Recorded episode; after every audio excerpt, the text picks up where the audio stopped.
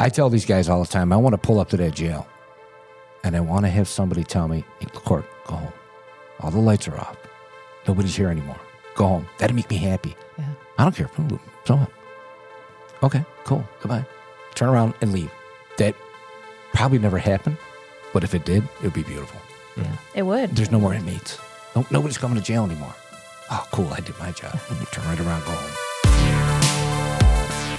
You're listening to 56, a Pinellas County Sheriff's Office podcast. I'm Ricky Butler, once again joined by my amusing, trustworthy, excellent colleagues and co hosts, Laura Sullivan and Ashley Cooley.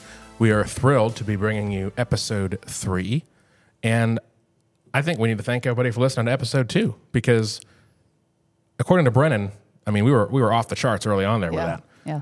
I think we, I think Mike can take credit for that, maybe. But I'm hoping that it's just mm. people kind of excited about it because I liked the first episode. I think it was Eddie.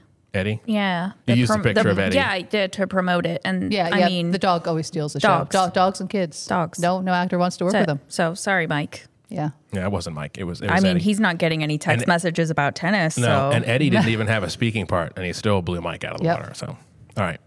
So we appreciate it. Uh, we got a lot of good feedback on it. We actually got some fan mail. Nothing that we can start, you know, moving forward with yet, but we're going to get there eventually. I know we will. People apparently know about our email address now. They do, which less, is lets56 at pcsonet.com. I don't know. It's your Is that- line. is that Wow. it? It's your line.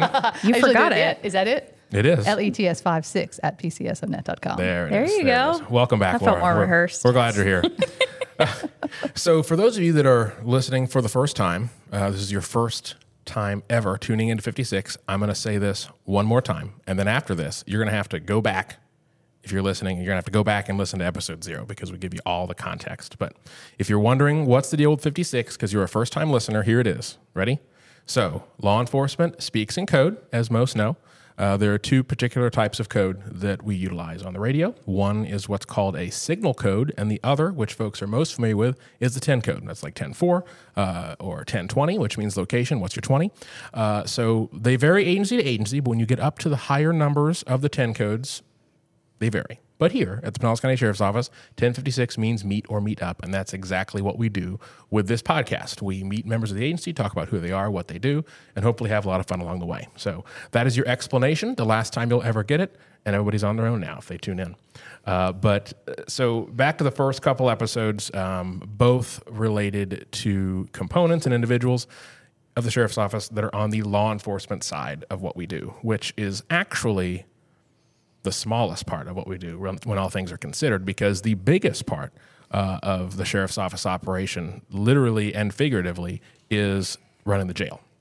So people affiliate uh, sheriff's offices with, you know, green and whites out on the road, what they might read in the news about investigations, arrests, things of that nature, but over a third of all of our 2,800 employees work out at the Pinellas County Jail, and all those resources go out there um, to support that. So I am uh, really excited to welcome our 2022 Detention Deputy of the Year, Deputy Anthony LaCorte, on to 56 um, to talk about all sorts of good stuff.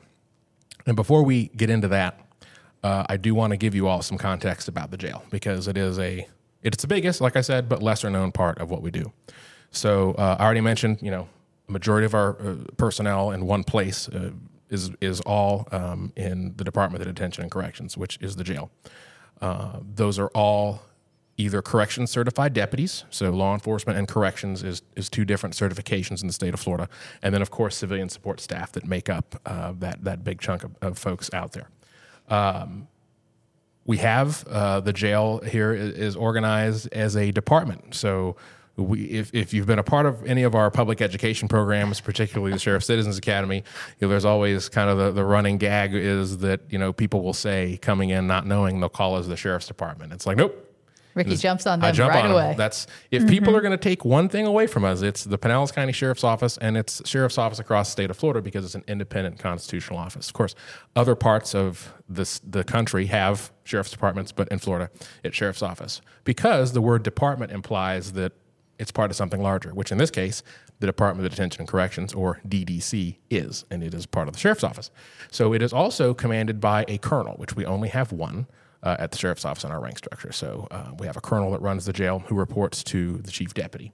So some stats for you guys, just again for context, these are all 2022 stats. So from last year, um, our average daily population is around 2,800 inmates uh, throughout the jail.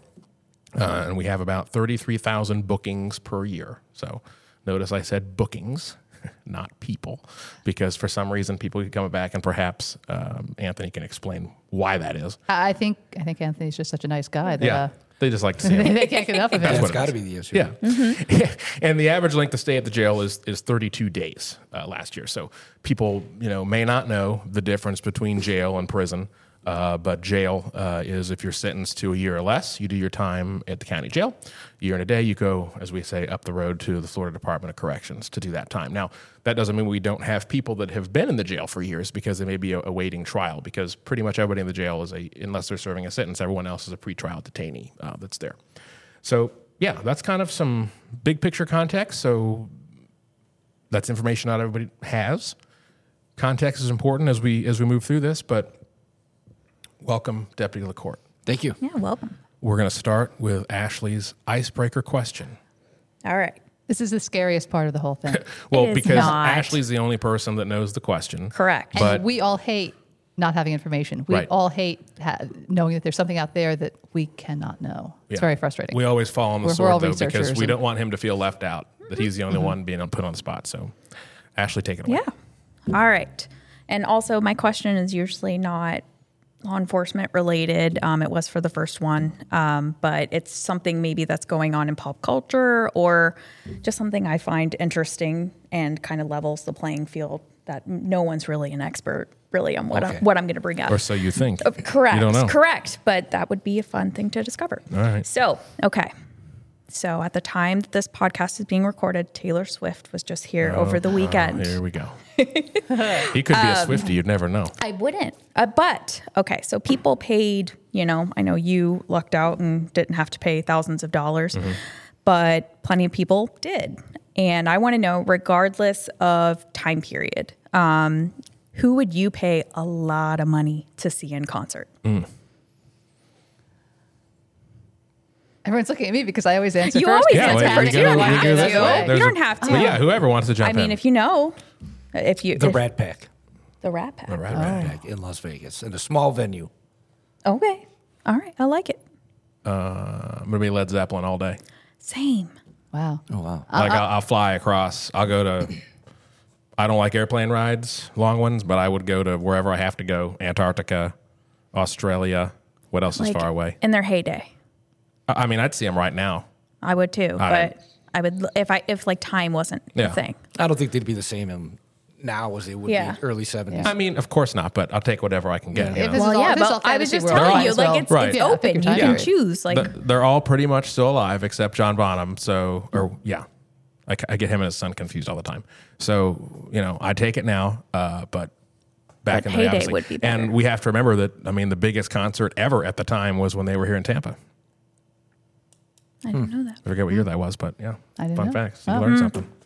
But yeah, That's funny. That's exactly instant my answer. answer. Yeah. Well, I'm going to go with uh, Ella Fitzgerald. Oh, And- okay. And if, if, if I pay extra, can I like sing a torch song with her at the end?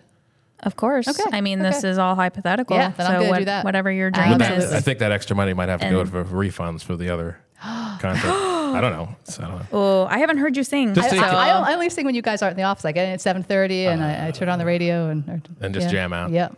All right. Yep. Got a I'm half an gonna- hour before anybody else comes in. I got to to- sneak in early one Yeah. morning just to see see what Mm. that what that's like.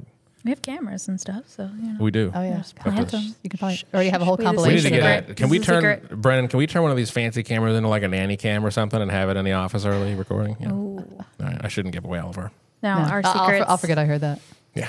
Yeah. So Ashley, you're just gonna say that's what you know. What he? What's your second one then? Since I stole yours. My second one. Yeah. Probably the Eagles. All right. They were just here. I mean, minus Well, I mean, Glenn Frey. I didn't go, I saw them with Jimmy Buffett. but Buffett I mean, back in the day. back in the day for sure. Back in the day. I saw them with Jimmy Buffett a couple years ago. And that was interesting. At uh, Camping World Stadium, I think. I've never actually been to a real concert. Really? Yeah, a couple of small venue things. What is like a small- Ani, Ani DiFranco? Like like I don't know, a couple hundred people in a small like Really? college town place. She's I've a never, Buffalonian. I've never never been to a yeah, You've never been to a concert? Not not a big one. No, I'm It- it- scared. I'm scared of crowds. Okay. not scared. Uh, dis dislike and loud noises. So That's I'm not, on that. That's I not the am. right place for you. no, Have you ever been caught in a crowd and you, you're the only person not moving and everybody else is moving, so you have to move and you have to go that way? No. I've had that at a concert. Oh, yeah? Oh, Wow. it's terrifying. See, that Oh. sounds that sounds No. scary. No, the That's last terrifying. concert I was at was terrible. It was one of those lawn Mm. Mm. concerts like down at the mm. Vinoy. Mm. And the guy next to me, oh, he he was on one and his hair was sweaty and he was whipping it and it kept hitting Oh, me. no. And my friend right next to me, she is having the time of her life. She's like, ah, like just enjoying Yeah. it. And me, I'm in my hell. Yeah, Like This just is like, sitting this there. Is the worst thing ever. Yeah, and that was exactly. We're walking back to the car. She was like, "That was amazing, wasn't it amazing?" I was like, "That was the worst night of my life." I have man hair sweat all over me. Oof. Yeah, We we were actually we were talking about music festivals at lunch today, where it's like yeah? how it's just not not my jam because of that kind of stuff. So it was terrible. I have to say, going to Taylor Swift, uh, we we did have floor seats. I actually was avoided the Armageddon uh, of when Ticketmaster first released tickets, and I got some very inexpensive floor seats because she really wasn't, you know, trying to make that much. It was Ticketmaster that messed it up. But anyway, I don't enjoy sitting on the floor uh, because you're packed in with people and. Just uh, that's not my thing. I, I prefer to sit, you know, up higher and whatever. But I wanted to stay married, so I went. Wow. That's how it goes. You of know? course. Yeah. Naturally. All right. Well, good stuff. That was a good question. Sorry I stole your answer, but I'm glad we're on the same page there. Yeah, I didn't know. now I know. All right. So, Deputy Anthony LaCorte, uh, been with us a little over four years. Is that right? A little over four years, four almost years? four and a half years. All right. And you had you came from New York with a prior corrections experience. So, Prior experience. so you came. How long ago did you come to Florida? Well, hold on. You grew up in New York then. Correct. Okay. Western New York. Okay. And then you, um, how did you like? How did Florida end up on your radar? Um, I've been coming down here since I was about 13 years old. My grandfather lived down here. Um, and I used to fly down and then drive back with him, um, spend time with him. And um, as I got older, I always I fell in love with this area. It's easy to do. Yeah. Absolutely. And it's not gray. It's not Yeah. cloudy. It's not snow. It's not cold. And you came down to this this part of Florida, or Clearwater, yeah. Okay, cool. So then that it was on the radar. So you moved on from New York, Um, and I came down with uh, my girlfriend, who I later married, um, who's now my wife, and um, just started my career all over uh, life choices, everything else. Um, started out the uh, uh, Florida DOC, and then uh, went from there to Pinellas.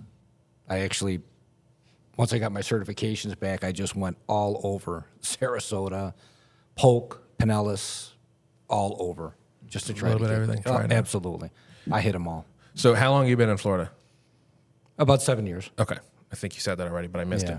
All right, so um, obviously, you know, the Department of Corrections in Florida is is always kind of a hot topic, you know, Uh-huh. across the board. But you know, what what before we, I just want to move talk about it, and then we can move on from Florida Department of Corrections. But what is the contrast there? Night and- night and day. Yeah. night and day. Um, I think they need a revamping, a rehauling. Um, there's a lot of things that they don't have that they should have. Uh, leadership being one of them. Um, it's a big thing. Yeah. It's been, I mean, it's been a point of discussion. Retention. Like, You know, they have a very, very hard time retaining people. Why? Leadership. Yeah, that's always always a clue. Um, so was that kind of you just that was the easiest thing for you at the time? Just to, you, they called back first. Like, how did you? How did you Well, what had happened was I was working at St. Joe's uh, Hospital um, doing security, and we had um, St. Joe's in Tampa. Correct. Okay. And I then went to St. Joe's in Riverview. And we had uh, Hillsborough uh, deputies coming and dropping off BA 52s, Baker Acts, and everything else. And um, I had had a few discussions with a couple deputies, and they're like, What are you doing here? And, you know, Hillsborough's got a academy going in about seven, eight months, you know. So I didn't want to wait the eight months. So I got a phone call uh, to go out and have an interview uh, out at Hardee. And um, they said, I'll call you in a week or two. I pulled out the gate, went down the road, and phone rang. Can you come in tomorrow? Can you start tomorrow? and it was that quick. Wow. Yeah. A Couple questions. I sat there for like a 20 minute interview and, and gone. So either you either killed the interview or they were really desperate. I think they were really desperate. Man. I think they were really desperate. So are they on? Because I'm just not familiar with it. I mean, uh, are what kind of shifts are they on for DOC? Same. They went from eights to 12s. Okay. Uh, don't get me wrong. It, it, you know, it is for some people and it's not for some people. Sure. Yeah. So let's fast forward now. So you're you're here in Pinellas. Mm-hmm. Uh, you are. Have you spent your entire career here working in healthcare? Uh, Yes. Okay. Yeah. So- That's where I choose to be. Yeah. So can, can we- can we back up a second? Yeah. Why why why did you choose Pinellas County Sheriff's Office as opposed to other? Through the interviews and everything else Yeah. and the people, um, to me, it felt like family. Hmm. It felt like a close, uh, that they cared about me. They wanted me instead of, you know, putting it out there, listen, we're having a hiring uh, event, this and that. Mm-hmm. No, they called, they wanted me. And it, it, it felt good to be wanted. Yeah. Oh, I bet. Yeah. Hmm. You could tell it e- just even in the interview stage. You Yes. could, you could tell like sort of the culture here. Wonderful Yeah. people. And it, to me, uh, at my age at that time, it meant a lot. Yeah. And I think that's you know the the the human side of things. That's that's what we all want. That's what anybody Yeah. wants, no matter where you're going to work. Is just to kind of see that, and and it's pretty evident when you know, and we all may be a little biased, uh, but yeah, I think I think we we genuinely care about uh, Absolutely. the folks we work with here. So that's I'm glad that that translates to somebody coming in from. From, from elsewhere. So, Yeah. uh, you work in healthcare. So, again, kind of a, a context break here. So, um, the uh, people don't realize, again, people that come to jail are not typically in tip top shape health wise. And because we're responsible for that care, custody, and control of inmates, that includes their health, their health well being. So we do have uh, extensive medical facilities. We have a 432 bed medical facility, which is uh, part of North Division, which is where um, where Anthony works. So that's a thing that I mean, the things we do there are insane. People don't realize, you know, we, we try to do as much as we possibly can in house uh, medically, so we're not having to send folks out because when we do that, it obviously gets costly. We're providing prescription medications. There's a whole lot to it, and of course, um, a different clientele uh, working in healthcare. So uh, you've been there the entire time. You did not work anywhere else. You just came straight into healthcare. Or did you have When I first was on FTO, I worked every, everywhere. Um, but I, I chose to stay in healthcare because of the people that I work with. And um, I like it. I really do. I like it.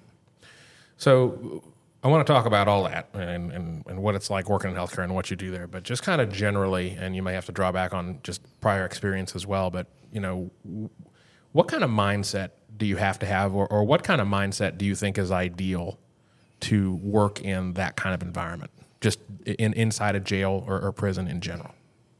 you, you got to be able to put up with 70 to 80 different personalities, uh, 30 or 40 different issues a night. Um, you've got people coming in, they're, they're going through dope sickness. Uh, this fentanyl is a crazy thing. It is just decimating young people and old people too. I've got 67 year old people that are going through dope sickness from fentanyl. Um, you have to be able to recognize uh, issues with people, whether it's uh, schizophrenia, any kind of mental issue. You have to be able to recognize that and be able to stay on top of it because if you don't, it could be an issue. Um, I try to familiarize myself with each and every inmate that I deal with each night. Hey, how you doing? Uh, how's things? Hey, how did you go? How was court the other day? You know, how did you how'd you make out? Um, and that allows them. You see somebody sitting quietly the majority of the night. I'm going to go up and I'm going to talk to them. And that's my way of getting them to know that, hey, listen, I see you. I know all about you. I'm here to help you. If you need something, come talk to me. Um, because a lot of times, especially people that are first time here, they have no idea what's going on. 11 o'clock bedtime, can't use the phone. Uh, you eat at 3 o'clock in the morning for breakfast. They have no idea. They're terrified. And if the mental illness is there or, or drug addiction or anything else, that just complicates the matter 10 times. Right. And they're going to look for somebody, uh, they're going to look for a way to um, get their emotions out or be able to speak to somebody about something. And that's a big thing to, to be able to, you know, hey, come here, come on, come visit me, come talk with me Right. walk with me. So it was interesting. Uh, last episode, we were talking with Sergeant Killian, and, and he started his career uh, at the Pasco County Jail uh, because he applied. He wanted to, to be a road deputy, and, and they're like, "No, you're too young. You need to you need to learn how to talk to people." Yeah. So h- how did that go for you? I mean, stepping in to to that role. I, I when, when did you start in corrections? What was it? Well, let's go back to how we're going to talk to people. My father was my he had this amazing ability to talk to somebody he hadn't seen in 30 years and remember things about them from the ability to talk to somebody is it's got two things going for you. If I remember something about you, you're going to say that you took the time to remember something about me. Okay.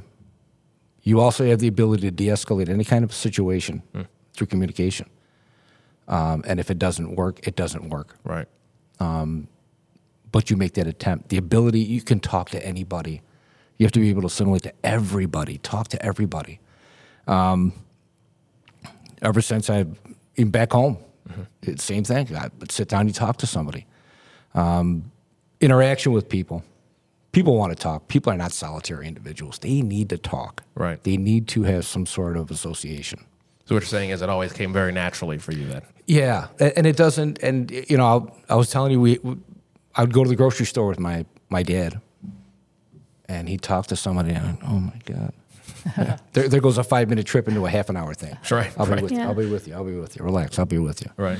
But it's something that you know that not everybody has. You have to be able to talk to uh, every ethnicity, every racial group. You have to be able to talk to everybody. And show some compassion towards that person. Ninety-nine percent of the time, these people are at their lowest Sure. and they have no idea why they're there. They're looking for somebody to blame. And it's not me they blame, it's the uniform. Sure. It's what we represent. They're blaming us. You have to dissuade them from blaming us. Right. Would you say you're an extrovert then? Would you say like you're kind of like fueled by talking to people and I learning like about talk them and stuff? I talk in my sleep. Yeah. I wonder if like overall like a lot of um, detention uh, deputies like if that's like a common trait. I wonder to have that people you skill. have to have that skill. yeah. It's extremely important to have that skill. Um, when you don't have that skill, things Yeah. go wrong. Yeah. That's I'm an introvert and I feel like that would just be like no no way I could do it cuz I just I, Maybe also it's just that you have to find people interesting, whether you're an introvert or extrovert. Just just Maybe. be always interested in, in their stories and whatever they're going through. Correct. I I mean, there's something, uh, you know, I tell the inmates all the time talk to this man at night. Talk to him. I don't, I don't care if you talk, keep your noise down, but talk to him. Tell him something he might not know about you history, something, anything, something about your, your life. I want to know. And that's why I talk to these guys all the time. And they'll look at you like, "Oh, why am I so important? "Mm, Because I want to know about you. Um, a lot of times, if there's an issue, if I see somebody stressed out, hey man, what's your favorite baseball team? Where you from? Oh, I'm from New England. You like the Patriots? Because I'm a Bills fan. I don't like the Patriots. What do you want to talk about? And it breaks them down. Yeah. And for a couple of minutes, they feel valued. Absolutely, absolutely. Because jail, I imagine, can be a very dehumanizing experience. Everybody, everybody. Uh, I mentioned the Catholic school last time we talked, Yeah, and yeah. it's like Catholic school. everybody, everybody wears the same uniform. Right. Everybody eats the same food. Right. Everybody looks the same. Um, you're going to do what you're told to do. Um, eh, you're going to eat at a certain time. You're, you know, you're allowed to shower between these times. You're allowed to use the phone at this time. But you're gonna you're gonna do what you're told to do, and it's a lot of people they're not used to that. Right. They're not used to having you know be able to pick up their phone, walk out the door, get on the computer. Um, hey, deputy, can you look this up? No, sir, I can't. You know, bond yourself out, or when you're released, do what you got to do, but you can't do it here. Right. It's just it's so fascinating to me because I've spent a fair amount of time uh, in the jail for various programs and things we do, and, and taken too many tours of the jail to count, you know. But you're you're walking through these areas. It's like oh, this is this, this is that, you know. But you know, there's tons of activity going on. You know, there's a story. You know, everybody's got a story. You know, deputies you're seeing, uh, you know, doing their checks or whatever it is. They're they're they're engaging with these inmates. They know exactly what's going on with, with everyone all the time. And I think that's such a valuable skill set, uh, just as you're saying. I mean, and it goes back to you know Sergeant Killian saying he had to start there and it made him a better deputy, but that's still a, a, a superior skill to pretty much anything else that's out there. Because, like you said, I mean, if you can talk to somebody, you can de-escalate a situation, you can kind of break down those barriers that people just naturally have because of the uniform or because of whatever you know whatever they got going on. Yeah. So, talk to us about uh, healthcare then. So, what does that look like for you? that is 12 hours of what can go wrong, what's going to go right, um, where am I going to be. Uh, healthcare to me is you have to want to be there. Consistently, every bid, you see the same people. Very rarely do you get anybody new because they want to be there, because they have that special skill to communicate with people. I think everybody I'm the three squads, I think everybody has the ability to communicate with people, and they're great to work with. Right. So, what does a what does a normal day look like? Talk us through just your shift, what you do. Come in seven o'clock, relieve the previous shift, usually about twenty to seven, quarter to 7 and then um, sit down, get my computer straightened out, get my entries in JIMS, get everything set up. I try to do the inmate mail and everything else before. okay, so hold on. What's JIMS? Yeah. Uh, jail inmate uh, jail inmate management system. Okay. that is everything that you need uh, between releases, um, people coming in, medical appointments, everything else. Everything is right there. Your log is right there. Everything is right. Is there. that kind of how you get up to speed on whatever happened with the prior shift? Anything you need to know, or is that No. a conversation? Well, that's usually a conversation with whoever I'm relieving. You know, let's pass it down, pass down the information. JIMS is basically who's in your pod. Um, it lists their past previous crimes, or what they're uh, charged, with. with. Charged with charges. Correct. Um, disciplinary actions, everything else like that. Contact logs, uh, their scheduling, um, plus your your general log also. And then I get up and I do a little speech on both sides, and um, usually everybody that's there knows the speech. But I make sure I get their attention because I'm not going to go over it again. Do it one time. That's it. Get it done. Uh, and this is what we have today, gentlemen. We might have um, bedrolls. We might have uniforms. We might have shaving. We might have this, uh, depending upon medical uh, coming in, everything else. Um, we'll do this. We'll do that, and then generally let them go through their day. Let them come up with their questions, anything that they really need. Put it on the kiosk and let them uh, go from there. But Do, do, do they listen to you? What if they don't don't listen to you when you're when you're giving your your welcome speech? I stop and I go to the other side, and I'll, I'll come back and I see it. It's all about command presence. It's all about them respecting you. I'll stand there, and if I have to sit on a table, I'll sit on a table, and I will wait for them to all 30, 40 men on one side to be It- it- quiet. It's just you and thirty or forty That's it. people. on one side. The other side is 30 or 40 people also. Oh, all all yours. Right. The, the most you probably have is like 65, anywhere from that. Um, Alone, yeah. like you. Yeah. Wow.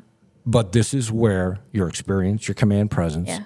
and your ability to communicate with these people, uh, these inmates, keeps you going, and it and it garners respect towards you, because I'll sit on that table and I'll I'll wait for them to be quiet, and then uh, okay, gentlemen, we're ready to start. Welcome to a brand new day, and I go into my speech, and um, I complete it. I ask if there's any questions, and then I go over to the other side and do the same thing. You can't talk over them because that's just going to be a, a battle, a battle I, of nope, volume. I don't Yeah. do it. I don't do it because then that shows that I'm allowing them to have some sort of control over Right. me and the unit. It's not going to happen.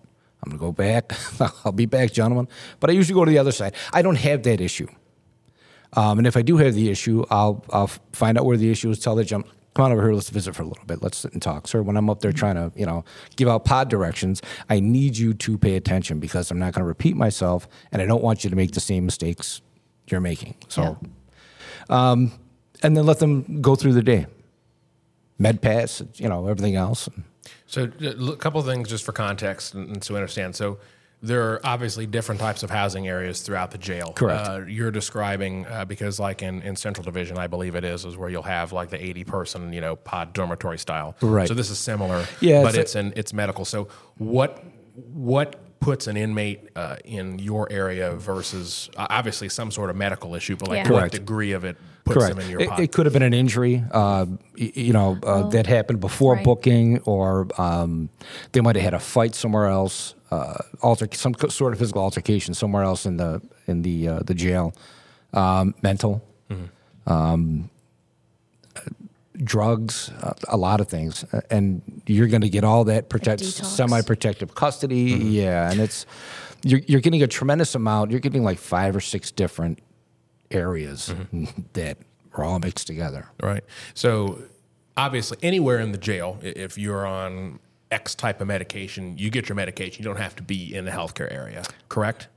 Correct. Yeah, everybody eh, everybody has medication. Yeah. But but you know, so the folks that you have are are people that need a little bit more intensive atti- inten- attention from the medical staff. Correct. which are right there in that building. Like Correct. they're the closest to that kind Yes. of care. Yes. Okay. Okay. And then, sorry, Laura. Go ahead. Oh, I was going to say, so some of them are there short term because they have like one acute injury. or there some that are there long term because they have ongoing?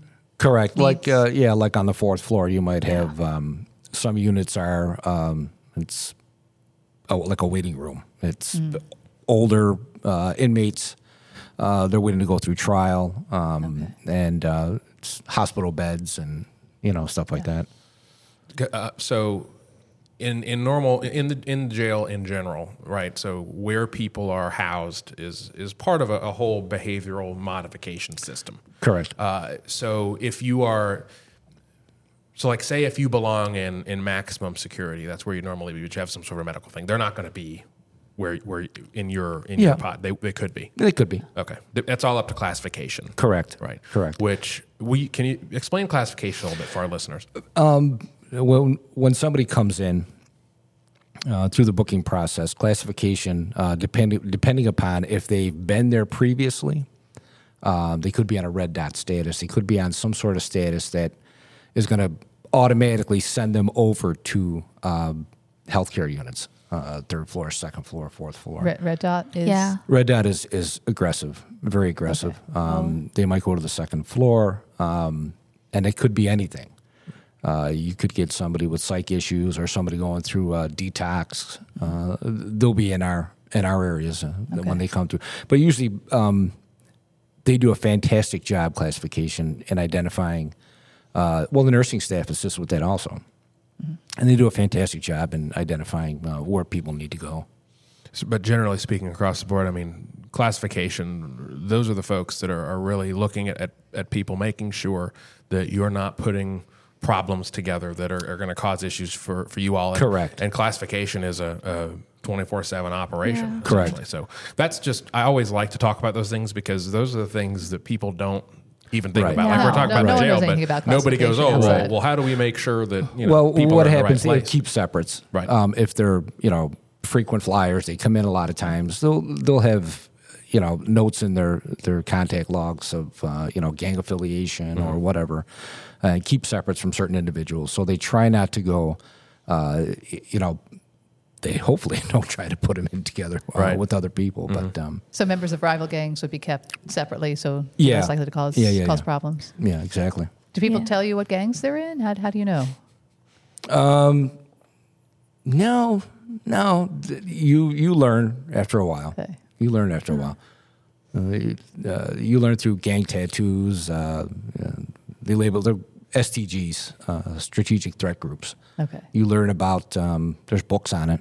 You learn how to identify tattoos, prison tattoos, uh, jail tattoos, gang tattoos, affiliation tattoos, all that stuff. Okay.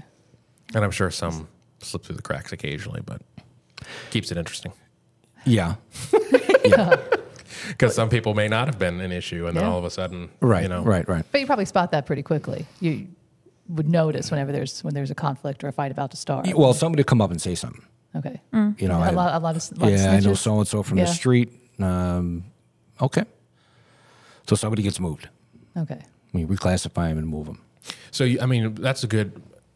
Inmate comes up to you and says that. I mean, do you generally, obviously, you You have to ask. because of the environment. Well, because of the environment you're in, also you, you build a rapport with these folks. Correct. Which you've said. So you just pretty much take what they say on uh, face value, and Well, you try to interview Try both to- individuals. Okay. And um, you you know, they usually say, "Yeah, I, I can't be with him," and you know, we have a beef from the street. We got this going on. Uh, you know, um, but you try you interview both and right. make, Make sure nobody's trying to take advantage of the correct, situation. correct, Yeah. and you move one.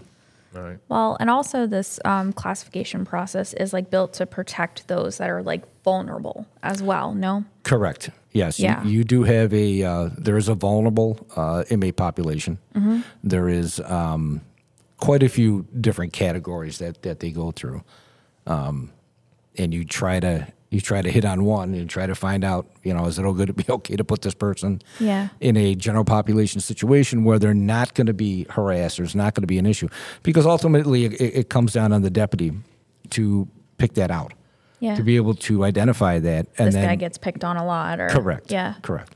Yeah. Because I think a lot of people think like, you know, people get figured out in in jail like because of whatever. Well, because they watch TV. yeah, exactly. right. They, They- think they- that, and it's like I no, get that all the deputies make So sure saying- that everyone is safe, regardless of why they're there. So you're saying that everything that happens on TV is not uh, It's not, real. It's not even close. Orange is the New Black is I, not a I, I was documentary. basing my Oh, that's entire terrible. understanding. That's It, it actually Or based six- on it. But 60 anyway. days in. yeah. 60 days in. That's, uh, I don't know. I, So- I can't watch it. So what is it? I mean, what is it about those shows? Is it that I mean, is it similar perhaps to, to cops? You know, on the law enforcement side. I mean, is it because they're they're just taking you know, Gore, the- gore cells, violence sells, all this other stuff. That's what keeps these people watching every week.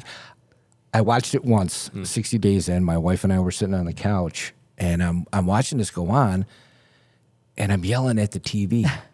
I was actually yelling at the TV, and I'm like, "How could you be so stupid? Don't you see what's going on?" Mm-hmm. And I turned and I looked at my wife, and, and she said, "We got to change the channel." you're red in the face. You're starting to sweat. You got to change the channel. This- I just I don't I don't know how it goes on. Right. So, so what are some of the biggest myths about the jail that, that, that people tend to believe that, that you could dispel? I really can't. Uh, okay, Um, does, does everybody make wine in their toilets? no, absolutely no. you might have somebody in the single cells or uh, two man cells, um, eh, other divisions. Maybe I, I've really never heard of it here. But they get checked like at least Correct. once We, a- we do zone 'cause it takes a while to ferment. So Correct. Um, I try to do a zone inspection before I even let anybody off lockdown. okay, um, before I let them start their day. I do a pretty thorough check, and you're always going to have somebody um, who comes up and says, "Hey, so and so's, uh, you know, so and so's, you know, got buck or so and so's got this," and okay, all right, Scott, thank has got what? What was that word? a buck, which is um, homemade wine Okay. made out of fruit, bread, whatever. Um, yeah, and it, it's and you go and you, you just search. You do your own inspections. Th- That's the the inmates know that you're who you are and what you're uh, what you do every day, um, your habits, Yeah. and they know. Okay, Mr. LaCorte's going to look for this. He's going to look for that, and everything else. And I, I've never found it. And that's a zone inspection happens every shift. Correct. Okay. Absolutely. So you're, you're just shaking down their You're, area. yeah, you're what are the- looking. what are the inmates allowed to have? Like, what is their area? What does that consist of? Um, in the inmate handbook, you're allowed a certain amount of books, certain amount of uh, periodicals, papers. Does the handbook count as one of the books? Absolutely. well, you, you know what? They don't even give that out anymore. You have to go on the kiosk and get that. And I hmm. challenge them every time. Well, I can have this. And. I said, no, go on the handbook, which is on the kiosk. Well, I don't know how to use the kiosk. Well, I guess you just lost your argument. but that's the easiest way to do it. Right. A lot of people, oh. they don't want to take the time to do it. Right. Um, if you have things that are unauthorized, I'm going to tell you, sir, you got two uniforms. Pick one that you like. The other one you don't like, throw in the uh, the hamper. Um, you've got way too many sheets. You've got this. You've got that. Too many towels. Get rid of them. so they kind of get to manage their own. Their own area. Correct. Yeah, but they're they know if I at any time I can go over there and you know roll everything up, look through something if there's any kind of uh, you know suspicion or something like that. Um, but I don't do that um, unless there's cause for it. Um, a lot of inmates they keep their their uniforms underneath their bunks. Uh, or whatever they have, socks, everything else underneath their bunks. Not not necessarily uniforms, but they keep it under their bunks. Um, And the the last thing you want to do is go over there and mess with that. Um, you ask them, roll your mattress up, look under the mattress, everything else. Um, that that's a respect thing. And me showing you respect, Sure. I'm going to get it back because there is a difference between an. Um, I say this all the time. There's a difference between. I don't mean to go off track, but there's a difference between a convict and an inmate. Convict is somebody who spent time state prison, federal prison.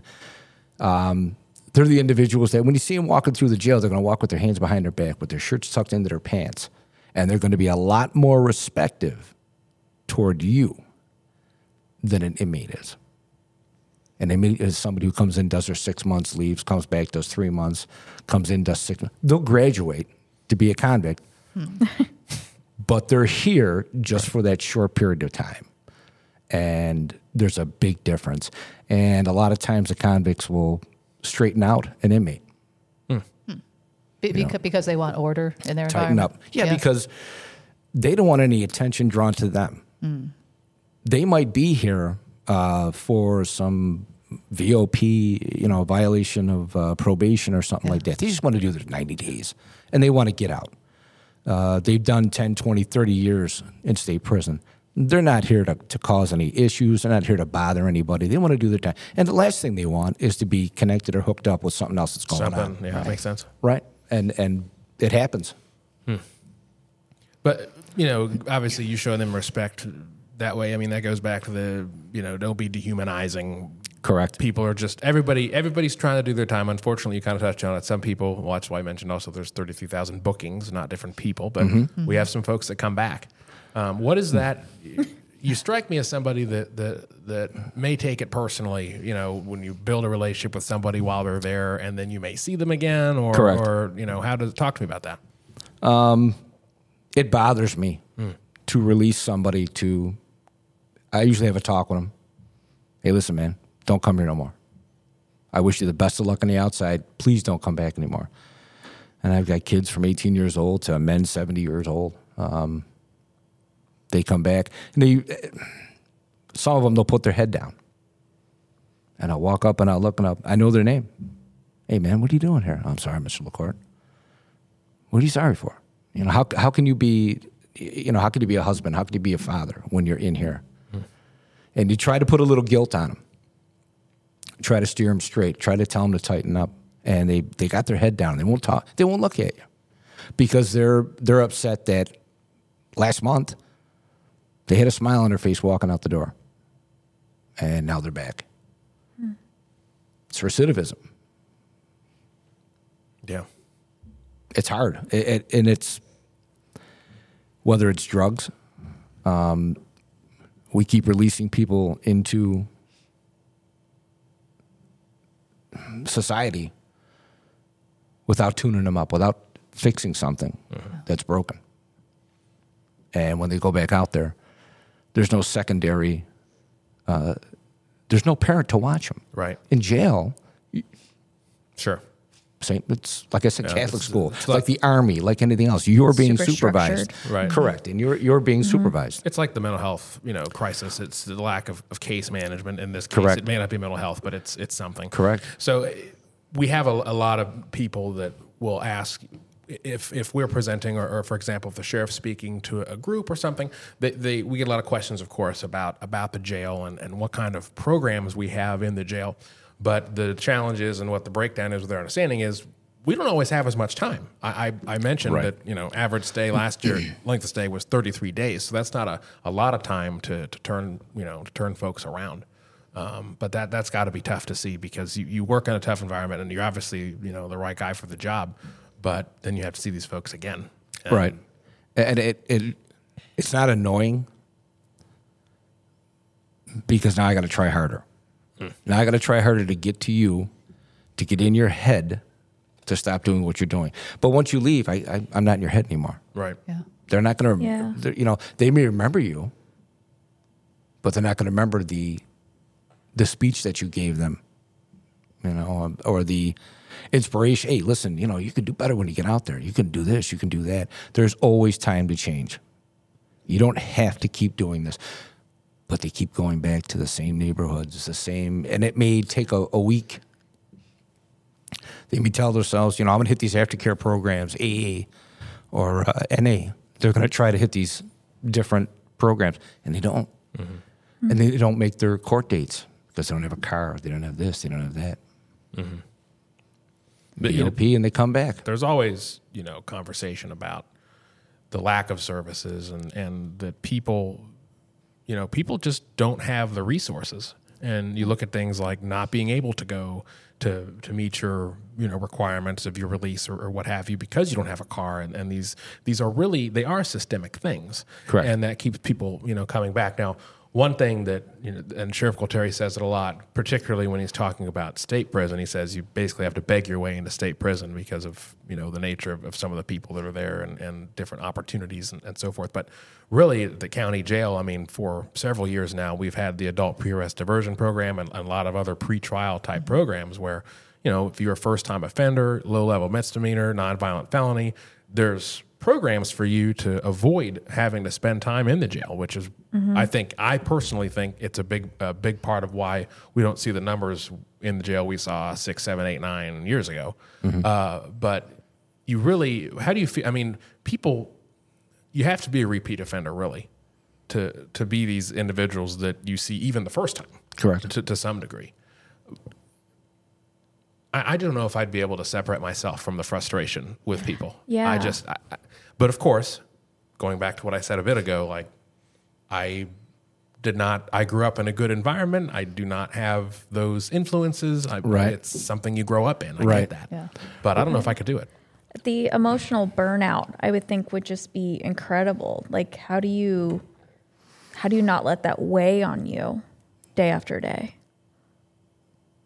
uh, You got to have a weird sense of humor. I- Yeah. I- Yeah, I- We helps. can relate to that. Yeah, Yeah. I, I you know what I, I don't know. Um, I walk out and I, I, I brush. I get into my. I got like an hour ride home.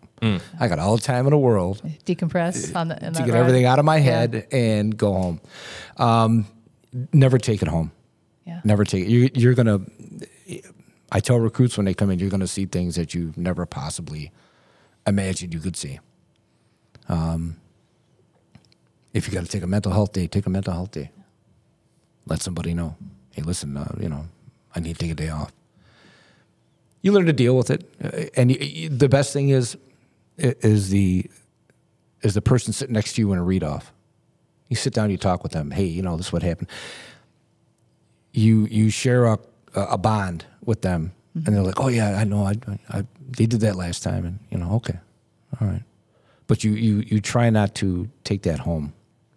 What other any any other myths or other other things that I want to talk about? You mentioned having a messed They- up sense of humor. If you're on the fourth floor, you're not going to dig a hole out and leave.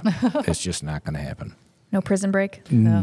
There- I mean, No. honestly, the Unless you could the- go over the razor wire. like Yeah, that. Yeah. we had we had an escape. Uh-huh. What was that? Oh, two Oh, years yeah. ago. Two years ago, yeah, and yeah. that was Barely- that was barely the, an escape. Barely, yeah. Yeah. I mean, Yeah. when you get caught immediately, like, Yeah. and people had eyes on you the whole time. Yeah. you know. And he got how many stitches from the razor wire that he went up? Yeah, Yeah. a He lot. went over that razor wire, I think. Yeah, yeah, Yeah. he did. I think two two separate razor wires Yeah. and broke his ankle falling. That's and- desperation. yeah. Well, he was in for. He was he was about to be extradited for killing an Killing a infant. if I remember Yeah, right. so- yeah, yeah, correct. He's that was his only shot. He's not going to see the light of day. I mean, I've I've had uh, being on the fourth floor. I've had um, older inmates, um, dementia, sundowners. They'll make a break for the door when the door opens. Oh, okay Custodial guide them back to you know come on back in. But um, yeah, they'll do it five, six, seven times a night. They'll walk to that door and they'll try to open a door. Sir, you have to go back to your bunk. Um, that's terrible, but and you wonder, you know, he's got a bond of five hundred bucks.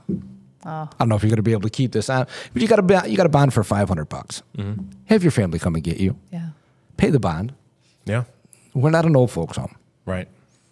Um, well, it's, It's probably, but then again, turn the page. It's probably easier for them to know where he is twenty four seven, and that he's getting his meds. He's he's Right. he has a, a bunk. He's sheets, blanket. Can't wander into danger. taken care of. right He has somebody watching them. One less thing that they have to worry about. Yeah. That's terrible. Yeah. yeah Those are those things that you prepare for, to see, and, and cope with. So you mentioned uh, sense of humor, uh, which is uh, seems to be a coping mechanism through most of anything that touches law enforcement. People don't believe it, but we are some of the biggest messed up group group of people up in PR. We'd probably shock you. We, we, Uh, we, we, other units are, are around us, and they're like, "Oh no, we have to watch our language. Oh no, we can't make that joke around you, PR Yeah. people." Right. And, and it's just a fraction of what we do. Oh yeah, up I'm like, no, I talk just like you. Probably worse. Yeah, we, we would shock the, like the SWAT team and K9. they, they have nothing on they us got, really. Yeah, yeah, they got nothing. Yeah, I've, I've strung together quite a few, uh, like we mentioned before, sentence enhancers. I like it. I love that term, And sentence enhancers. It is, I use them to get your attention. right. It, uh, I address every inmate as sir. Hmm. I like um, that. Yeah. Once you don't, once you don't answer to sir, unfortunately, we have to use a sentence enhancer. It's like a, uh, a kid or a dog. Mm-hmm. What happens when a kid or a dog runs into the street? Mm-hmm. You wind up screaming at him. They get hit by a car. Mm-hmm. Sir, I don't want you to get hit by a car. Come on over here. Right. And we need to talk. And use your sentence enhancers because it it they Gets look their at attention. you. They, Right. they look, and Yeah. it gets their attention. Absolutely. Right. so how you know, how else do you you know? I'm sure inmates they're not. It's not all rainbows and butterflies. There's not always that respect there. Correct. They might take cheap shots at you or run their mouth. You know how do you handle? They that? run their mouth all the time. I've had guys go, "Hey man, check my record. Check my record." I said, "Yeah, bro. It says uh, you can't be near schools.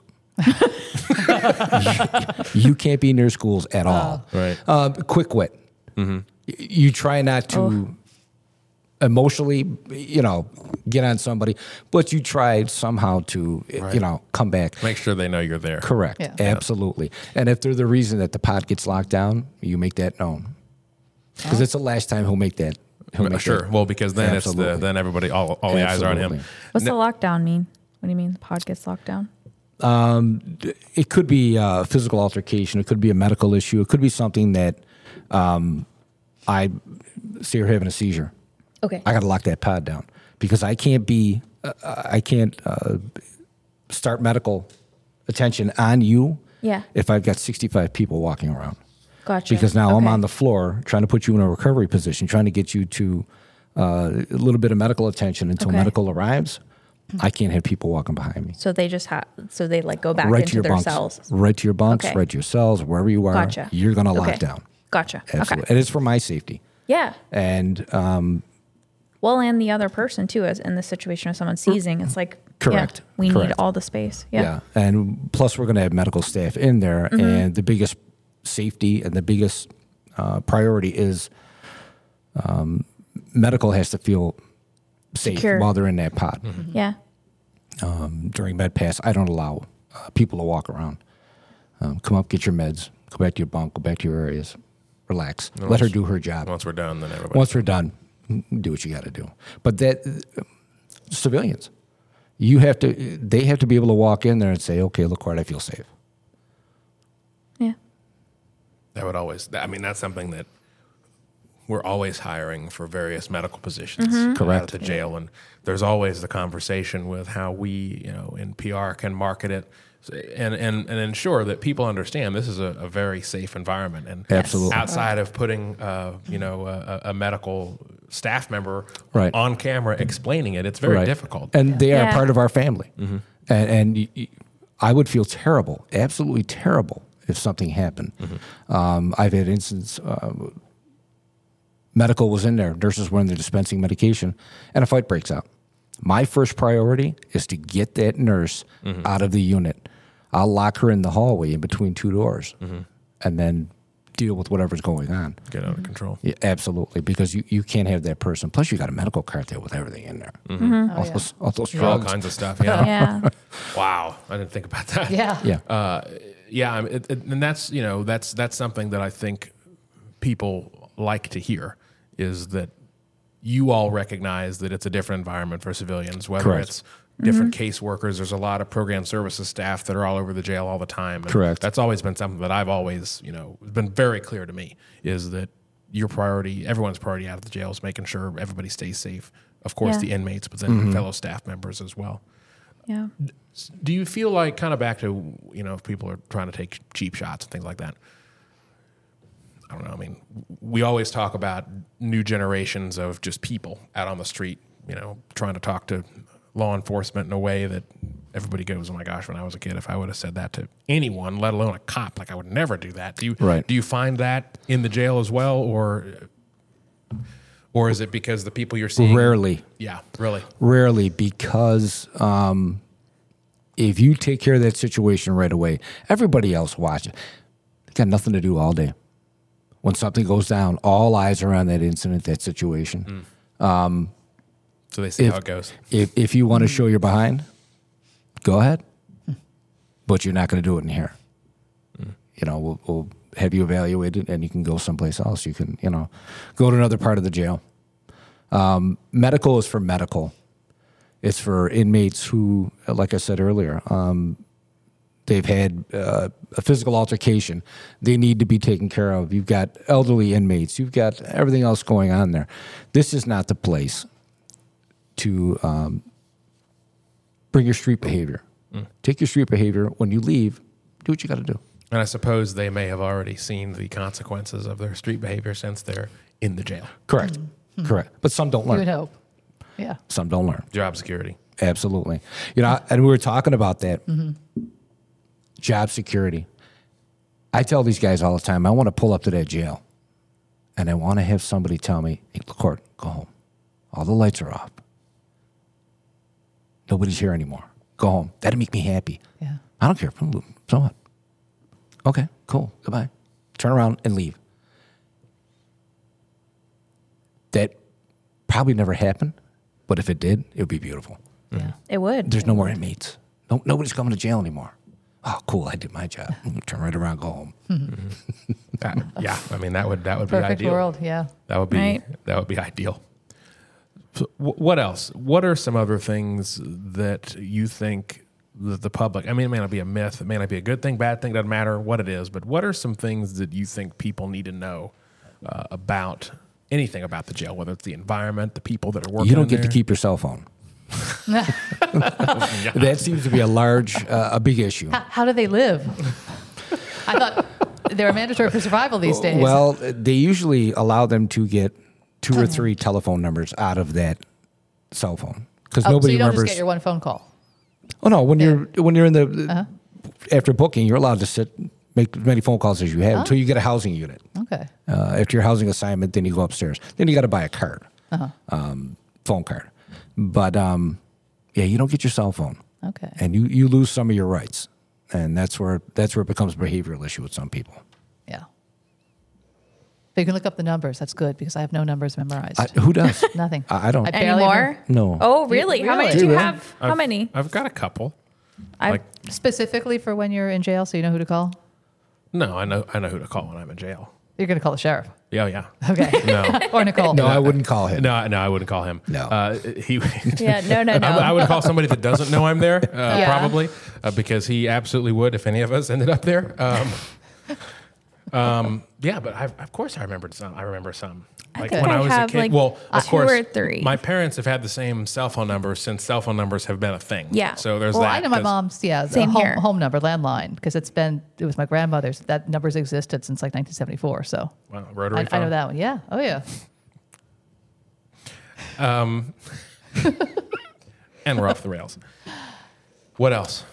Besides, I mean, anything else? Any? Is there stuff? I mean, there's got to be things. The food you is see- not great. Well, I, I think everybody has. One of my biggest things is uh, I see pe- repeat offenders. Mm-hmm. I see the repeats come in.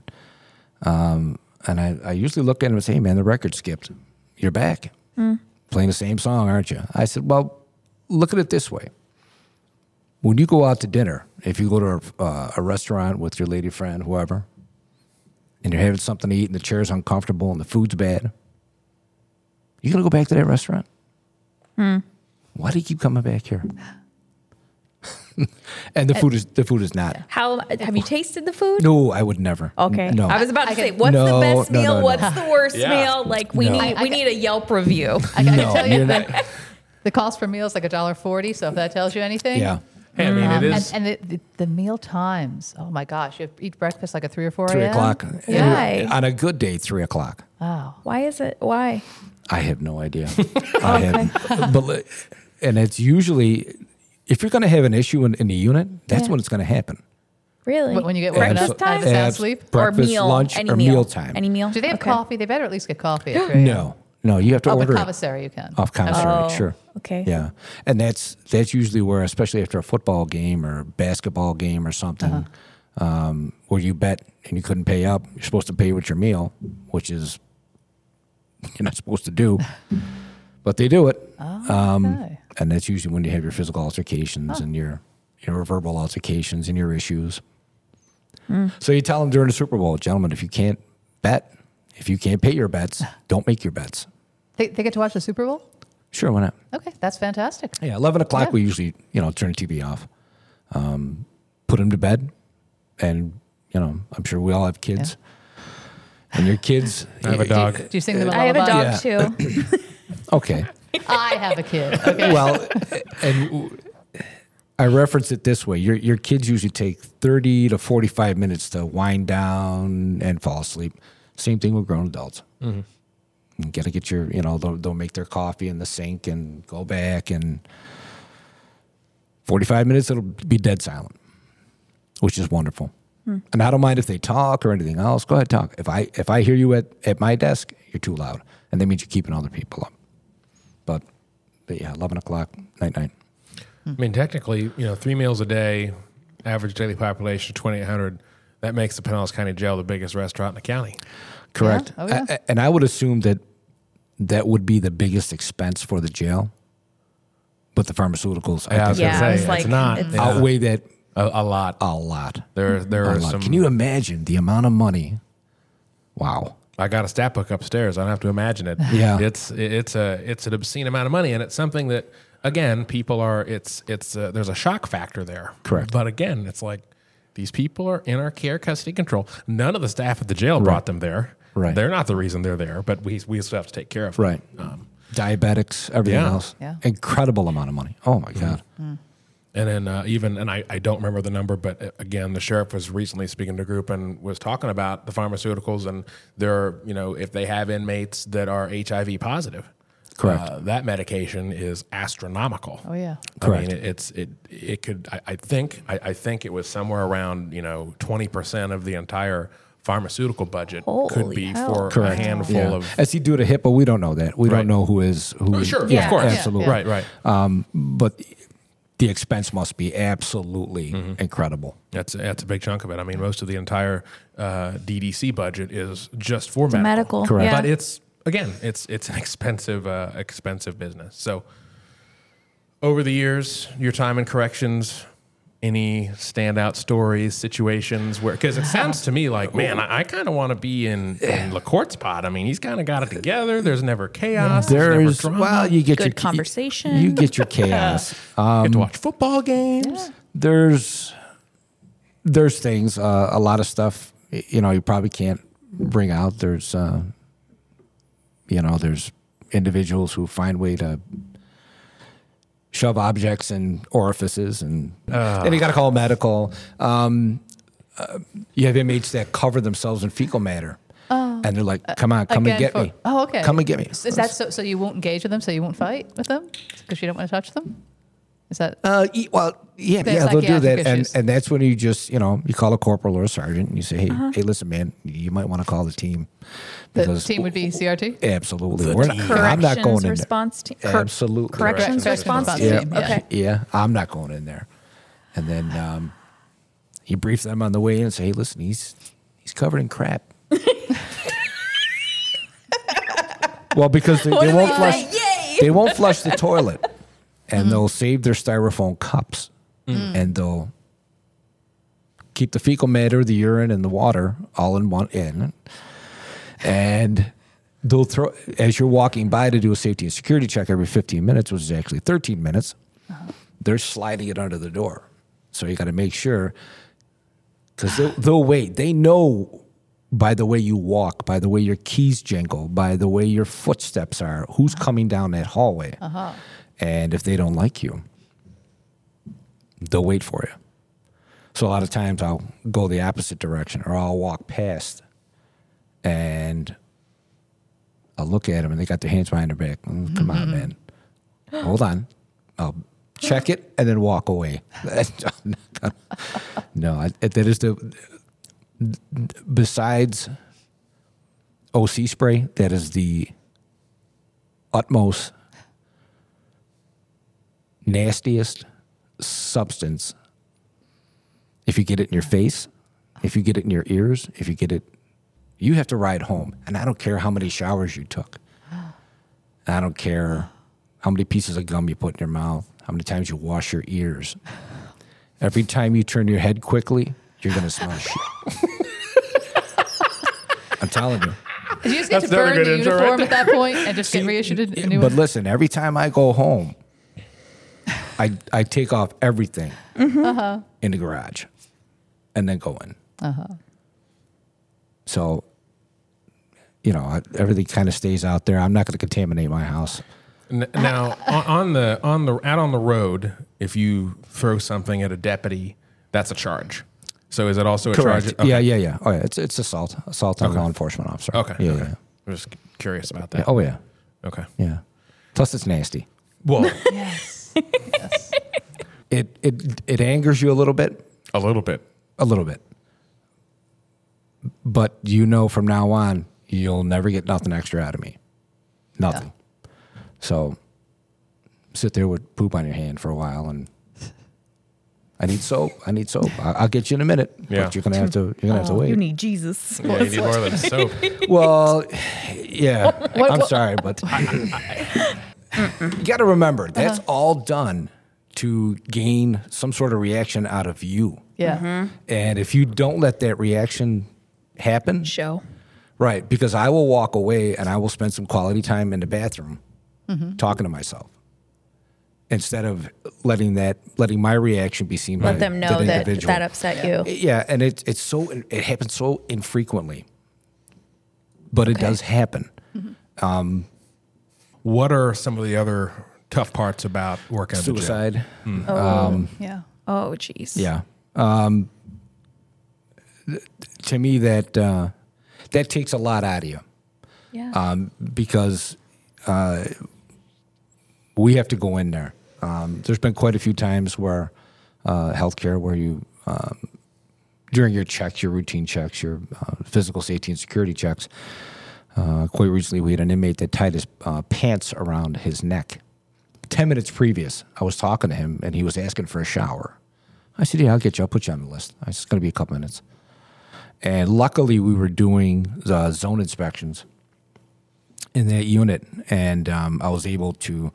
I looked and I looked again, and I'm like, "Oh, good God!" And I was able to call my corporal, who was on the other side of the the unit. Um, raced down. We were able to open a door uh, with another uh, deputy. Uh, the three of us went in there. We were able to supine him, put him down, um, and get the knot and everything off him. Um, it, I mean, it, it happens. You know you and you go home. And you don't i don't know it doesn't it, it doesn't really i don't have bad dreams. You know like some people oh i can't you know no it, it's part of the job. It's what you do. Thank god he wasn't successful. Thank god he wasn't able to complete the the act but uh, i mean you have to be prepared You- your training kicks in instantaneously as soon as you go in there and when it's over five minutes later you're like oh wow that just happened you know, and it just happened. Is it is it because what causes you that you know what makes you feel that way? Is it that just that they tried to do it? Is that it happened on your watch? or there was no warning. Well, yeah. Well, you know, like I said before, I always try to talk to the inmates. I don't care if you like me or not. I'm going to talk to you um, because I'm trying to see what your mental state is that day. If uh, if I get a you know sentence enhancer, or if I get uh, you know a hand gesture, okay, I got something, um, and I'm not going to really bother to uh, engage in conversation. Um, does it bother me? Yeah, it, it bothers me. I hate to see anybody so broken that they have to, uh, you know, talk about you know things coming off the walls, hearing voices, all this other stuff.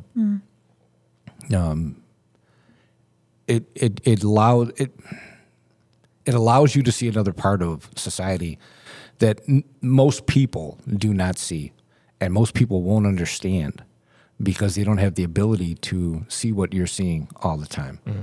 Um, it can be hard, you know, uh, and you feel bad. Um, you wish you could fix people. You know, I think everybody has that inside them. They want to. You see something wrong, you want to try to fix somebody. You see a homeless person, you want to lend them money. But you know, you lend them money, it's going to be this, it's going to be that. Um, how did you get there? You know, why are you here? Uh, It, it, I, I don't know. I, I wish I had the answers for everything. I spend a lot of time thinking about why these things happen. The answers are never the same. Yeah. You know, you can pose as many questions as you want to yourself uh, pertaining to, you know, why does this behavior happen? How do you correct that behavior? A- And it's a different answer every time. So, uh, How does working in the jail change how you look at things outside the jail, like in Yeah. society, like independent of of that? I mean, Yeah. you, you have to have you see terrible things. I go into restaurants and I look to see who's in the back, see who's washing dishes, see who's bussing tables, see who the cook is. Because if they see me and I don't see them, and see they don't like me, mess up my food, you know, do stuff. I've had uh, a couple instances where uh, I've been out with my family, my wife, and um, if somebody says, "Hey, Mister LaCorte," I know it's in. I know it's a past inmate, and I usually tell my wife, "Keep going to the car." Um, and I usually try to engage them. Hey, listen, I'm here with my family. What's up? You good? Everything good? Oh, hey, listen, I want to thank you for you know uh, your inspirational uh, words. Okay, cool. You're doing good? I see you got a job. Great. I'm happy for you. Stay out of jail. I wish you the best of luck. And you try to um, be a little bit defensive, but also accept the gratitude that they're trying to give you and wish them luck. Um, and it's, the biggest thing is to wish them luck. Hey, man, take it easy. Smile. Uh, it doesn't cost you anything to smile, you know, and then just walk away. What about? I, I guess kind of getting into to some of the things that we do. I mean, you see the bad side. You see the worst of everybody. So how do you balance?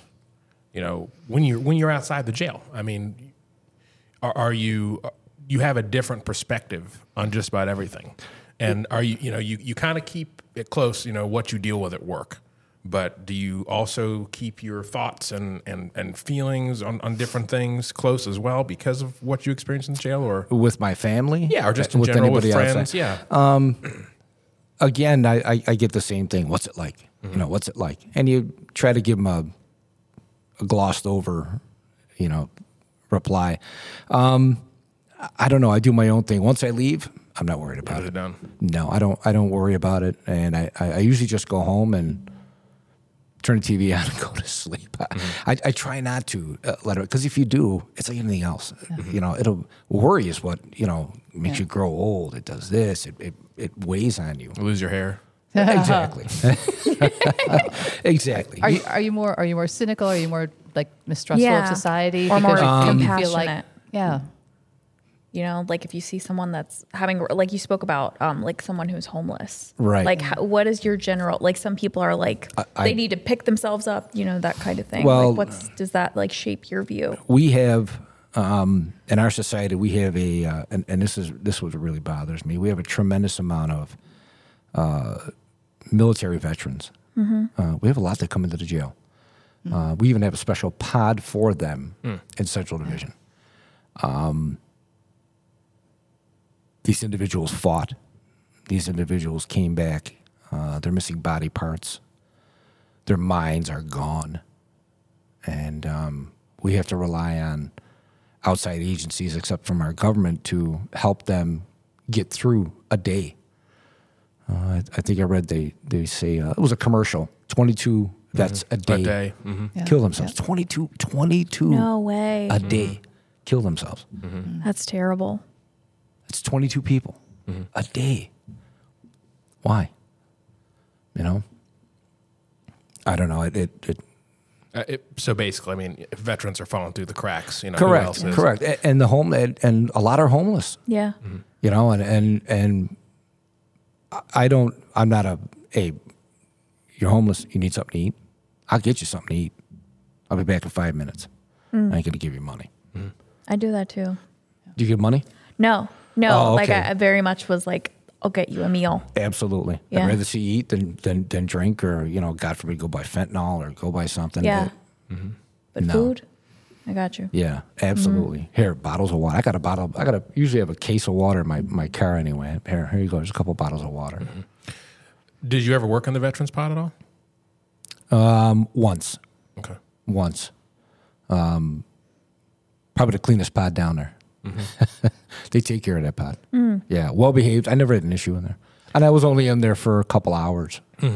They do. uh, They, I, I believe, they do a, a Veterans Day ceremony in there. They they really you know do it up and and find that's another way to connect is you know kind of find that pride that Correct. people have, uh, and that's that's important. But that's you know I appreciate sharing that. I know that's that's obviously something that, that's very personal to you, but it is. I mean, if if we're letting veterans and people that serve the country fall through the cracks on Correct. things, what else are we missing? Thousands of them. Yeah. thousands of them. Yeah. and they're they're coming back and they're broken.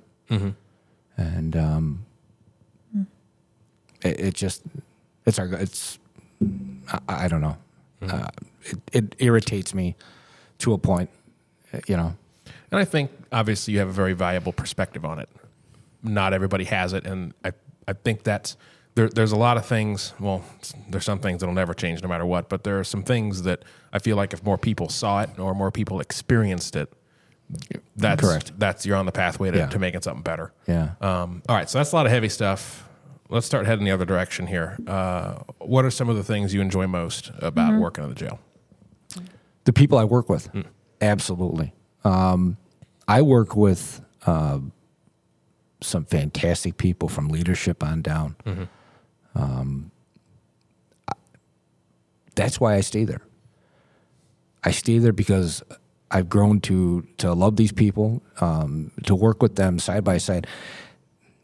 You don't look at it as you're going into battle every day. You look at it as I'm going to work with 30 of my friends. 35 of my friends, 40 of my friends. I'm going to work with my friends. Um, you could look at each and every person and say, "Hey, how you doing?" You know something about them. The it's a tight group. And like I said earlier, the people that are there, they want to be there. They chose to be there because of the leadership and the ability uh, to their skills are are, are best done uh, in healthcare. Tremendous people. And um, you know, we featured you for Meet the Stars and social media um, or on our pages, and that was for almost every single person that worked at the jail. Um, when I asked them what their favorite part of their job was, that was like the number one thing. It came up immediately. So Correct. like the jail as a whole, like there's, it seems like there's this real sense of family and community. The camaraderie Um, that- there just always amazes Yes. me. Yeah. Before I had been to the, in the jail a lot, uh, I thought it'd be a very depressing place to work. But but I go in there, everybody that works there is so happy to see Yeah. each other. They're they're Yeah. hugging each other. They're talking to each Yeah. other. It's it's just a very happy environment full of full of camaraderie. I, I'm so impressed by that every time I'm there. These uh, a lot of people that you work with. Um, there'll be situations where you're in a unit and something might be happening. And all you got to do is look at them, and they know that you know something's okay. LaCorte's going to do this, or so and so is going to do this. Yeah. Um, this is not a minimum wage job. This is not something where you come in, you do your eight, your 12, you walk out the door. You- Every day that you go in there, you leave a piece of you there. And then the next day, do the same thing because of the people that you work with. You're going to have that, that bond with that person at all times. Yeah. You're going to be able to um, and like we said before, that sense of humor. You could talk about things with a guy sitting next to you that you can't talk about with somebody on the outside because they're not going to get it. They're just mm-hmm. not going to, eh, you know. Hmm. Well, that's good. I mean, like Laura said, I mean, it is very clear. The camaraderie there is, is off the charts, yeah. and, and you, you almost have to have it. I mean, that's how it is in, in some of the other areas of the agency that can be challenging, uh, different investigative areas where they're seeing heavy things and just the environment, Right. and that's and that's great. So, in your in your spare time, when you're off work, what do you like to do? Um, You know what? And We- we, are going to talk about your jet skiing before we let Okay. you go. Yeah. So we live where people vacation. Mm-hmm. Do you ever think about that? We live where people come to to uh, have a vacation. They go. Disney World is what ninety miles away. Mm-hmm. We have the Gulf of Mexico. We have some semi decent restaurants, Pinellas County Jail. I mean, but we have there you go. Uh, But we have the ability to go to the beach almost every day. We have beautiful weather, uh, and it doesn't snow. Um, I like. Um, my wife and I are big beach people. Mm-hmm. We uh, we were married on the beach, Coquina Beach. Hmm. Hmm. Um, we we really really like our personal time out on the beach, mm-hmm. Mm-hmm. and it doesn't matter where we go, as long as it's got sand, um, snorkel, skis, um, all kinds of stuff. best beach around here. What is it? Sand, for me, Sand Key. I like Sand Key, and I like Coquina. Hmm. And why is that? Just because there's Coquina is very. Um, almost every time we're there, the manatees come in, and my Oh, my yeah. wife's a nut about those manatees. love them. She runs out there and she gets so excited. Shell Key. I don't know if you've ever been there. Uh-huh. Beautiful. Um, yeah, we just we try to get out and do things. You guys ever go to the Weeki Wachee, like the river? No, but Oh, you need to I keep getting springs. Hounded about that. Oh, You it's gotta go there. beautiful. Yeah. And then like seeing the manatees and that Yes. Yeah. environment. water's a little cold, but Yeah. It is, but, but so clear. So I mean, if you go when it's cool out, the water is warm. It 'Cause it's like stays constant 72 year round. 72, yeah. seventy. Yeah. Yeah, Yeah. yeah. It's beautiful. we'll add it to the list then. I'm gonna have to. Yeah. Uh-huh. Well, she's gonna see this, and now we're gonna have to go. Yeah, yeah, yeah. See, there it is. Bam. It was worth it because we got him, Yeah. got him brownie points with a wife. That's here. You There go. you go. All right, so we're not going to let this go. So you are the 2022 Detention Deputy of the Year for Pinellas County Sheriff's Office. Also, uh, FSA's Detention Deputy of the Year, Florida Correct. Sheriff's Association, uh, for a particular incident. And, and what's what's interesting about it is it, it wasn't even an incident at a jail. Uh, but that just goes to show that you know once a deputy, always a deputy. This is the career. You know, you choose this career to help people make them better. Right. So why don't you tell us about uh, the incident that got you these accolades? that day, my wife and I, um, we never jet ski on the weekend. Too many knuckleheads, too many people. Um, they don't follow the rules, whatever. Um, we left uh, Dunedin Causeway and um, went the, uh, through the intercoastal, heading north. And um, the water was really starting to get, it, it was like riding a dirt bike. And it was just bouncing all around. And um, we thought about turning back. And she's, no, I need a beach day. I need a beach day. I don't know if you've ever been there. Anclote, it's absolutely stunning, beautiful. So um, we proceeded to go to the north end of the the island, anchored, put a couple chairs down and a bottle of water. And uh, there was a family off to our left, and they were uh, they were enjoying the you know the beach, everything else, and and the mother had walked down the beach uh, with three kids, um, an older boy and two younger boys. And about five minutes later, they came running down the beach that the kids had got sucked out into the Gulf. That day, uh, the tide usually goes from the west to east and hits the uh, western end of the island. It was going south to north, and it was pulling out into the Gulf, and it was causing like a wa- washbowl effect. Um, so you can hear the panic in her voice, and as a parent, you know that's not good. Um, so my wife grabbed my life vest, threw it at me, and said, "Go out there, go get those kids." Um, and I did. I hit the the wash bowl, went past that, and I there was a large seaweed uh, drifting pile, whatever you want to call it, Sargassum. Um, and I thought it was them because I'm standing up and I'm trying to figure out where the kids are because they went underwater. Did you have eyes on them at all up to this point? No, I was I was actually looking at the mother quite a few times to get her, you know, and she's pointing, but she's she was too busy with her hands over her her face And it's super, super rough now. Like how how Correct. high- Three to four feet were the waves. Oh, I've never wow. seen the waves that big ever. That's pretty intense. Um, and I was having an issue fighting, and I thought it was them, but they were probably 100 yards to the right. That's how fast they got sucked down into the Gulf.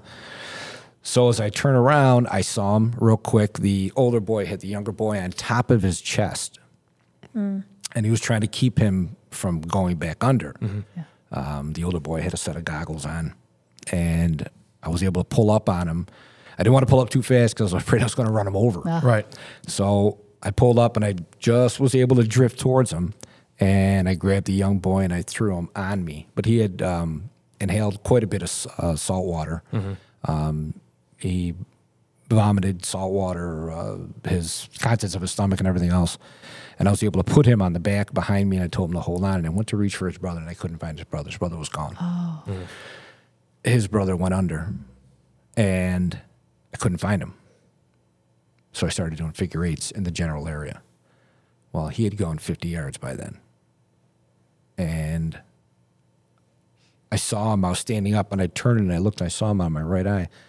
I got over there and I saw him underneath uh, a couple feet down and I could see with the glasses on, he was, he had rapid eye movement going on. Uh, his mouth was open. He was inhaling salt water. And I don't know how, but I reached down and I was able to grab his arm and pull him up. And I continued to pull him up and I pulled him over my lap. And he, the same thing as his brother, he expelled the contents of his stomach. Um, told him to hold on, put him behind me, and his brother held on to him. And um, by the grace of God, they were breathing because they're screaming and crying. So I knew that they were breathing. Um, and I was able to take them back to the beach to their mother. Um, it would have killed me. I, I say this a thousand times. Eh, It would have killed me not to get that second boy. How old were they? I think 10 and 7. Jeez. or 11 and 7. Um, I see that little boy. You know, sometimes I'll, I'll see I'll see his face with the goggles on, Oh. and I think to myself, uh, yeah, I, and I think to myself, how how would I be able to go back there and say, here, here here's only one child, I can't get the other kid. How do you you know? And you think about that, and it you know it it it's woken me up a couple times at night, and it's I'm grateful to God. Yeah. I'm grateful that we were able to be there that day uh, and help this woman out. Um, and I'm glad both those kids. Half an hour later, they were back in the water. not not in the Gulf. They were on the other side. Wow. And I'm, I'm, you know, I had I had to take like 10, 15 minutes. I had to go for a walk. I would too. And I, I, I was like, man, I could have died. I'd hate to say that, but that's the thought that went through my mind. I'm like, man, you know, I, I could have died. And her and my wife had started talking. Um, and uh, I think they said something and something to my wife about, uh, you know, what does your husband do for a living? And she said, well, I'm going to call the sheriff and let him know that, you know, you're a hero. You did this, you did that. And I'm like, no, no, no, don't do that. don't do that. No, no. Yeah. Don't do that. It, it, it's you got your kids back. You know, um, beautiful people. Um, the, the kids, uh, they were fantastic. You know, like I said, resilient. They bounce right back. Right back in the water right after drowning. Right. Half an hour. Half an hour later, they were out there. Wow. They were like right nothing out. happened. Nope. Oh, Nope. that's kids for you. yeah, and they they bounced back, and um, you know, thank God, uh, everything turned out right. And you were there. Yeah. Yeah. Yeah. Because if you wouldn't have been there, Yeah. Well, that I, doesn't th- I think we stayed for like another half an hour, and then we just said, let's call it a day. And L- Enough excitement. yeah, we'll go home and have a cocktail. Yeah, she- Yeah, right. got- You earned it. Yeah, she got her, earned it. She Yeah. got her beach day. but- yeah but it um you know we made new friends Mm-hmm. Yeah. and it um thank god Uh, Yeah. thank god it, it happened the- the way it did i mean I, I talk about it real quick Mm. it seemed like it took an hour Yeah. you know and um i never thought as a father i never i never thought twice Mm. i mean you just you know You got to do it. Yeah. Yeah. yeah and it it was incredible. So we've we've been giving you quite a bit of attention. You got the FSA award. We did a video for everything and Correct. and, and whatnot. But it, it is incredible. It's not. Mm-hmm. Yeah. You have to have a special mindset to do what what whether you're on the correction side, law enforcement side, to do what you do. You have to have an important mindset. It's not a big deal to you, Right. but I, if if I'm out, if anybody other than you is out there, that doesn't that doesn't well, except maybe like a rescue swimmer or a marine unit. But I mean, it doesn't go that way. Yeah. Like, how do you? I was supposed to be there. My wife and I Right. we were supposed to be there Yeah, because all intentions were to turn around and go back because of the waves were so bad. people don't get to. it. It's a once in a lifetime thing to be able to be I a hope part so. of something like that. I hope so. Otherwise, you're bad luck. You should probably stay off the water. Yeah. But uh, we appreciate you for sharing that, and, and of course for Yeah. for what you did because it it not only got you the attention you deserved, but of course reminded everybody that our deputies, whether they're at work or off work or whatever, they're all ready to, to step up and, and do what needs to be done to take care of business. How did your coworkers react when you came in the next day or after the weekend? Well, nobody knew about it. Um, my lieutenant, uh, Lieutenant Francesovic, uh, came up and talked to me about it, and uh, right after that, I got a couple emails. Uh, you know, Bay News Nine, this channel, that channel. They all want to do interviews, and and it just snowballed from there. But Yeah. yeah, it was uh, it was it was a little bit too much attention. It's like setting yourself on fire and running down the street. Everybody wants to watch. Yeah, yeah. I remember when um, it was going on and PIO mentioned that you were talking with you uh, you know news stations and stuff. I was like, what? What? I was like, we have to put this out there. Right. Like It's people our- yeah. need to see. Yeah, Right. And, and it yeah, it you know what it was. It shows us in a different light. yeah, It shows us in a positive manner. And we need that. Law enforcement needs Absolutely. Right. Absolutely. Um, each and every time we do something good, it should be, um, you know, sent out there. Yeah. Yeah. for sure. So, different situation working at the jail versus some of the law enforcement folks we've had on. I mean, Detective Chalmers, we could say, hey, what do you want the public to know about cold cases? Or if you know something for Sergeant Killian, we could say, well, you know, what do you want the public to know if they hear the helicopter see a dog working? You know, what do they need to do? Deputy LaCorte, what do you want the public to know uh, when it relates to the jail? Besides, you don't, Don't want to see there? them. Don't Yeah. go them. unless, unless you're on a, unless Yeah. you're on a tour. I don't wanna know your name. Academy or something. what do you want the public to know? This is not a job. This is a career. This is a career choice. Um, this is something that you have to want to do, and then you grow to love. Um, we're human beings, like everybody else. Um, we act the same, or react the same way to s- situations that you know somebody might and somebody might not. M- But this is our career choice. Um, we're not the bad guy. You know, we're, we're we're here for a reason, and and we're all trying to just get through this day. Right. So, what about someone that is perhaps considering a career in corrections? What about them? What do you have to say to them? Do it, absolutely. The best job you'll ever have. It it beats Walmart by a mile. it, it no, it, it it's something that we need to promote our profession more. Um, I don't know if this is going to go through, but we have graduating classes of four and five people. It's not only our agency; it's Sure. every It's across the board. agency Yeah. across this mm-hmm. country. Mm-hmm. Um, they're even sending out headhunters that are getting a hold of deputies from New York, Pennsylvania, mm-hmm. this, that. Hey, how would you like to work someplace where the sun shines 95% of the day? Um, we have to continue to get the best and the brightest. We have to find ways to get people to come into this profession at 100% and keep getting these people. Um, there should be no reason we can't graduate 20, 30 people at a time. There has to be. Sounds good. So you're, you're you're you're an FTO. You're somebody Yes, who ma'am. trains the, the new Yes. the new recruits there. So so what are you what are you looking for? Like describe the ideal candidate. The ideal candidate is a pre-certified individual who comes in there and knows the job. You don't have to walk them around, and that's what an ideal candidate A less is. than ideal candidate for someone who doesn't have experience. Then what, like personality traits, what what you're looking for, the ability who, who, to who would do a good job? communication. Yeah. Uh, somebody who knows how to communicate. Somebody who's task-minded. Somebody who knows uh, you're going to do this job the same way every day. You have to be the same exact person you are every day. You can't change. Um, you need to be involved in your job. You have to care for people. Yeah. That's a big thing. You you just can't go in there and and dictate, dictate, dictate, do this, do that. No is not always uh, the saying corrections. The first answer when somebody asks you a question is is no. That's that's not true.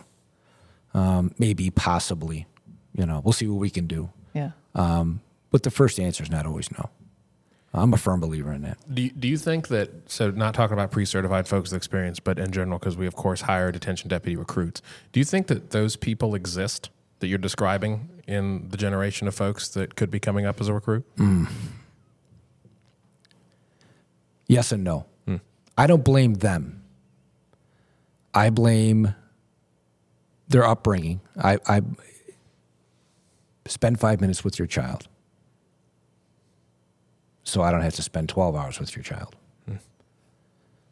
Take that time. You yourself put the phone down. The phones were never that big of a thing. I, we didn't have those. I'm 54 years old. We, we didn't have that when I was a kid. Mm-hmm. Thank God. Mm-hmm. But I see people today. Their their kids are playing in the park or they're playing on, you know, the monkey bars or whatever, and the, the mother's doing no. What are you? How come you're not involved in what your kids are doing? You know, how come you're not involved in your kids' homework? Your, you know, the the schools, everything else. I've seen parents taught little league baseball where parents pull up, they let the kids out, and they stay inside the vehicle. Get involved with your children. Make your children know that they're, you know, they're they're not being dropped off. I, I don't know. I, um, I was raised different, thank God. But I, how do you not get involved with your children? Right. That would, That, that's the biggest thing. Because what do you have after that? They're like ghost kids. They walk around. And you ever, if you look at some of the kids nowadays, they won't have this eye to eye contact with you when they speak to you. Mm-hmm. They'll look down. down, yeah. Mm-hmm. They'll look down. And if you look down and you're walking, you're going through life, where are you going? You don't even know where you're going because you're looking down mm-hmm. or you're on your phone. Call these kids sometimes. No, don't call me. Text me. What do you mean text you? No, I'm going to call you. I'm going to call you. And it's it's such a different uh, different area with with kids, uh, you know. And I say kids, it could be 20, 25 years Right, old. right. But be somebody. Develop a personality. Somebody's kids come in, they don't even have a personality. Yeah. They come in and they're they're lost and then and they're afraid to get involved. You got guys six foot two, six foot three, are afraid to get, you might have to get physical, sir. Mm-hmm. You, Yeah, you to put hands on somebody. Yeah. it's time. Mm-hmm. You know, and don't shy away from it because, you know, that's it's gonna be noticed. Yeah. Good stuff. Well, y'all heard from the 2022 PCSO Detention Deputy of the Year, Anthony LaCorte. Thank you. Uh, thanks for coming in and chatting with us. We Thank really appreciate much. it. You know, we, we, we've been talking for a few episodes now, and there's door kicking stories and all that stuff, but this is the real, the good stuff, the, the, the good conversation, important conversation that gives everybody the insight because you said it, hit the nail on the head. You know, we need to humanize law enforcement, and corrections, everybody that's part of it. And- Absolutely. And that's what we set out to do uh, with this podcast is just to talk and, and kind of get those nuggets of insight for everybody. So we appreciate you uh, coming on. And The only time with the public gets to interact with me right, is if they come to jail. right, Yeah. Or come with Citizens Academy. Absolutely. We'll have to make sure we come. We, we go see him next time. We'll- Absolutely. definitely. Come on up. I'll, I'll show you how to run a pod. Yeah, there you go. there you go. So, uh, as always, uh, we appreciate everybody taking the time to listen. And if you have feedback for us, You can email us at lets56 at pcsonet.com. That's L E T S 56 at pcsonet.com. that was exceptional. There you go. Ashley, any Not parting? rehearsed at all. No, No, no. she's never done that before. That was the first time. Never. Ashley, any parting words Follow us on social. on which platforms? We have YouTube, Facebook, Instagram. Nextdoor, if you use that. Twitter. That was that was a test. You did a great job. Fun. Yeah.